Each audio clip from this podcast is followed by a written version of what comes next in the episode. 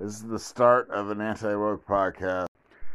Biden has pardoned all federally convicted people of simple marijuana possession, which I think is like 6,000 people plus a few thousand in DC also.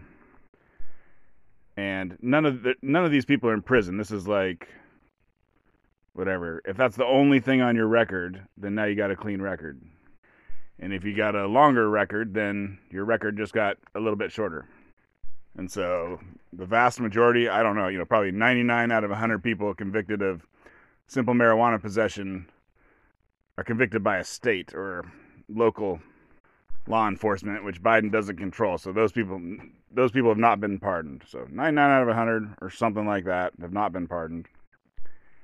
And it's part of a racial equity initiative. You know, it's one of the Biden's always trying to do some sort of racial equity thing. So this is one of them, he says. And I guess whites and blacks smoke marijuana at about the same rate, but black people get convicted of marijuana stuff more. Which you know, if you're woke, you're like, don't tell me anymore. I that's racist. Don't but don't tell me anymore. Don't tell me anything more about it. Only a racist would tell me more. That's all I need to know. But um, I guess I'll give you some stats. 68% of Americans now want marijuana to be legalized.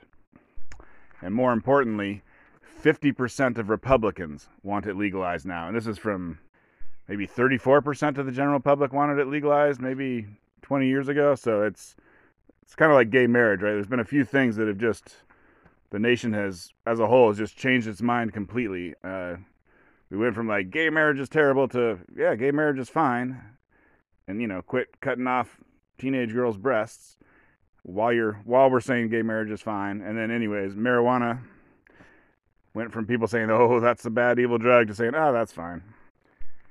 And remember that politicians, but in this case Republicans, Republican, you know, if, if 51% of America wants something, that's meaningless to a Republican politician. But if 51% of Republicans who vote in the primary want it, then all of a sudden, hey, that's, you know, that might be the way they go. Obviously, there's politicians just do what the rich people tell them. So it also depends on what those people say. But I think those people, I think rich people, maybe they used to care. I have a feeling that rich people don't care. They're like, you know, that's not the thing I care about. I care about money. I care about my money. I don't care about marijuana.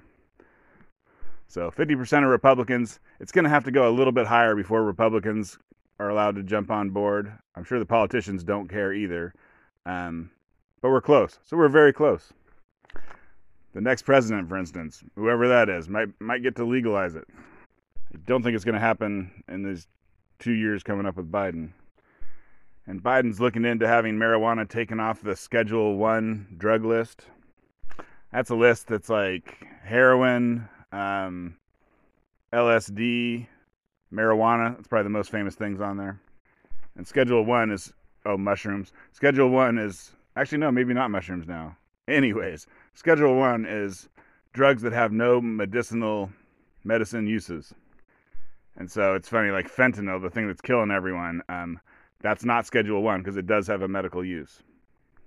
I knew someone who was dying of and did die of cancer, and they gave her a fentanyl patch, and it was like the only thing that um, eased her pain. Strong stuff. But I don't think Biden can get it off the Schedule One list by himself. He's, I don't know. I, I, guess what what he wants is a recommendation from the FDA and the DOJ and all the alphabet groups. Um, if they can all get together and recommend that it be removed, then then you say you take that as just just a little ammunition to take to Congress and say, look, everyone says it shouldn't be Schedule One. Can you uh, pass a law? Because I think put it on Schedule One was a law originally. So basically, executive action, the thing that Biden can do without getting Congress on board, is not going to cut it. And I think, don't quote me on this one, but I think Obama released all the non-violent drug offenders that were in federal prison at one point, you know, whatever, five, ten years ago. And it wasn't a ton of people, but you know, a lot, a lot of times, you know, it's like, uh, hey, this guy's in prison for marijuana. It's like, well, yeah, you know, they found him murdering someone, and they and, they, and he had marijuana in his pocket. You know, so he got convicted of murder, and while they were at it, they're like, hell, just throw on the marijuana charge. And so, like a lot, uh, basically, most federal prisoners with a drug conviction, it was com- it, they also had some sort of violent felony to go with it, and so it didn't really let out that many people.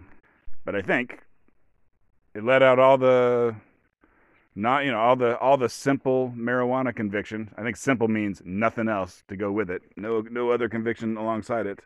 Um, so I think Obama let all those people out. So you know that's what that's why Biden's thing is not letting anyone out.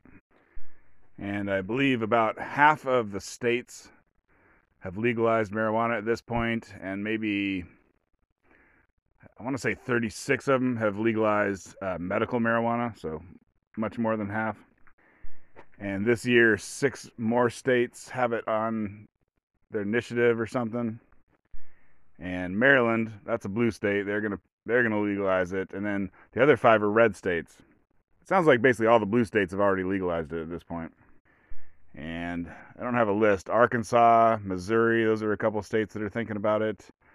I don't think te- Texas is not on, on the list, so maybe Texas and Florida. I don't think they've legalized it yet. They're either not doing it this year or they've already done it. But I'm talking about this mostly because there's this thing that I heard. I can't remember where. Some anti woke podcast probably a year and a half ago. I mean, not my own, but whatever. Some counter narrative podcast. But that the thing with people who get convicted of simple marijuana charges. Now, this is going to be state. This is going to be in the states. Okay, I didn't mention that.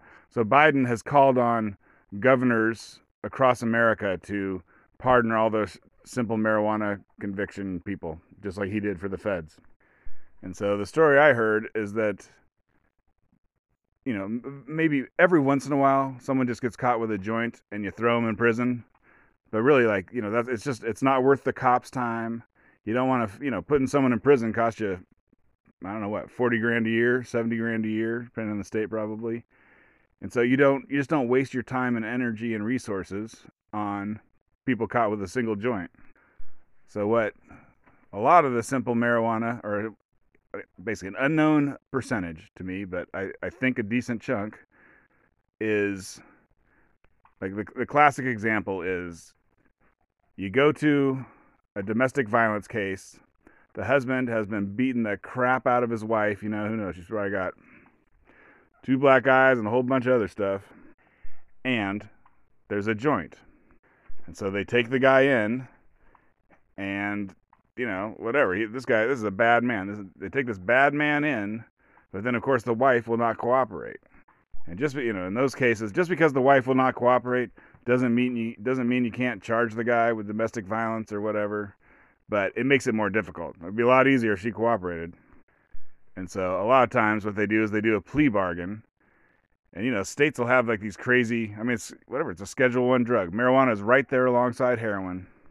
And so the penalties, you know, will be years and, you know, a year in jail or, you know, years in prison depending on where you're at.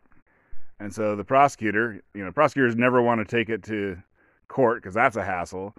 And so they just want to get a plea deal and they're like, "Okay, look, we're going to we're either going to you know, we can go to court and we're going to get you on domestic violence and marijuana and we're going to send you there for, you know, 20, 30 years. Or you can just plead guilty to the marijuana possession thing, you know, and go to jail for a year. You know, you'll be out in six months, you'll be out in a year, whatever. And so a lot of seemingly, you know, like, why the hell are you throwing someone in prison for a year, you know, over a little bit of marijuana? It's because there's a violent crime but the the plea deal took it down to just marijuana. And I got no proof, but I bet that is part of the reason why black people get convicted of marijuana stuff more when they smoke the same amount. I mean, there's other reasons, but you know, are you smoking it on the street or smoking it in your house? Or, you know, are you in a neighborhood where there's a bunch of crimes, there's a bunch of cops, and smoking it on the street? Or are you in a neighborhood where there's no crime at all and there's no cops and you're smoking it on the street? But anyways, it's a little bit of a stickier wicket than people think because a lot of times there is some sort of violent crime connected to it, and I think a lot of times it's actually violence against women type of violent crime connected to it. So we'll see if the governors start doing blanket pardons. Um, you probably have to like look through the cases and go. You probably find that nine out of ten supposedly simple marijuana cases actually have a violent crime element. I mean, that, that's just my made up guesstimate. And I'll say, you know, that if it's one out of ten or however much it is, you know, you, sh- you should let them out. If if if you, if all it was you you were found with a joint and you were thrown in prison, then you should be let out. And you know, if it's on your record and you can't get a job or something because you're not smart enough to lie about having a record, then you should have your record cleared with a pardon. The Glenn Loury podcast was talking about diversity, equity, and inclusion in the classical music symphony scene. And it sounds like I don't know. They had they had a they had an expert on there, and he's saying it's been the last five years. So once again, you know, Trump got elected, and then everyone was like, "There's not enough black people in the symphony." And it's interesting because in the '70s, they said there's not enough women in the symphony, and so symphonies, I guess they were kind of woke. I don't know. Back in the day, even, and so they created these blind auditions where you you play behind a curtain, like you don't speak, you just play your instrument, and you're on one side of a curtain, and on the other side of the curtain is the people who hire you. And uh, you know, like I, you know, I'll admit America was racist in the '70s, but but in this case, apparently America was sexist in the '70s, and they just wanted to hire men. And then when you just went by pure talent, turns out there was women that were not getting hired but should be hired, and so I, I, guess it took 30 years. It took 30 years, but 30 years after they started doing that stuff, um, women became I don't know what 50%. I imagine there's probably more than 50%, but anyways, 50% of the people who play an instrument in a famous symphony. And really, that makes me wonder: was it because they were just choosing men, or is it just over that 30-year period, more and more women got really good at playing instruments? I mean, it wouldn't surprise me if that's most of it. Most of it is just that women got better. But anyways, if if you have someone not speaking and playing behind a curtain, then you can't tell if they're black, basically. And so not enough black people have been chosen. Like it's an absolutely pure meritocracy, or I guess, you know, one of the closest things to it. And it's not working out, so there's a movement to get rid of get rid of the blind auditions. I think for like the conductor, you know, the guy who waves his arms in front of it, uh, in front of the symphony. It sounds like when you hire one of those guys, whatever, they they don't do it behind a curtain. so, anyways, those guys, uh, whatever, they're like, hi, I don't know, they they mentioned a guy for I think the Philadelphia Harmonic or something, and they hired like a 29 year old black guy, which like whatever, just a few years ago, you would never hire someone that young. You need someone who's much more much more prominent. But anyways, this guy was black and he could wave his arms. Apparently, know, that was just an example they gave of someone getting hired because they're black. They never said if any of the. I think I, I think they have not gotten rid of the blind audition thing yet. They just they want to. They are desperate to get rid of it, but they haven't done it yet. And then they didn't give the racial breakdown of the symphonies. I wish they had, but the guy mentions that apparently in the 60s, China, Japan, and South Korea all got super into classical music. And I guess it was kind of a fad. And uh, I guess it went from like the 60s through the 90s. And so, I mean, you know, what that says to me is that Asian parents, you know, if you're if you're if you're from the if you're if you're from those China those um, Asian countries, uh, from that era, then you know you'd be a parent about now, and or sorry, you know you'd be the parent of someone who's just trying to get a job at a symphony about now, and so I think I think Asians are crushing it. It's probably the same thing as universities, right? It's like if Harvard just went by pure meritocracy, then it would be, I mean, close to like fifty percent Asian, and I guess the symphony. I mean, they have they have um, tenure, not tenure. Uh, seniority rules. I don't know if they're in a union or not. So I think a lot of the people that play in a symphony are old white people who have the seniority, and then I imagine the young ones are just Asians coming in and crushing everything with this thing where you can't discriminate against Asians like Harvard does. And another thing where you're allowed to see the race of someone is uh, if you write a symphony. And so they, they go they go into great detail about her last name was Price. Uh, there's some black woman who wrote some symphonies back in the 1930s, and right now she is hot. Like all the symphony orchestra places are falling over themselves to play her symphonies, and apparently, you know, the, she's not bad, but she's not good. She's whatever. You know, normally they used to play only the absolute top composers, but they've decided you don't have to be that good as long as you're a black woman. I mean, it's nothing crazy. This is just the symphony version of what's going on all across corporate America and all across academia, etc. You know, the frickin' Marines, whatever. And NPR this morning was talking about the cases that are coming up before the Supreme Court. And one of those is that the Supreme Court is about to uh, call affirmative action unconstitutional. I mean, uh, the other word for affirmative action is discrimination on the basis of race. And it was kind of a roundtable discussion.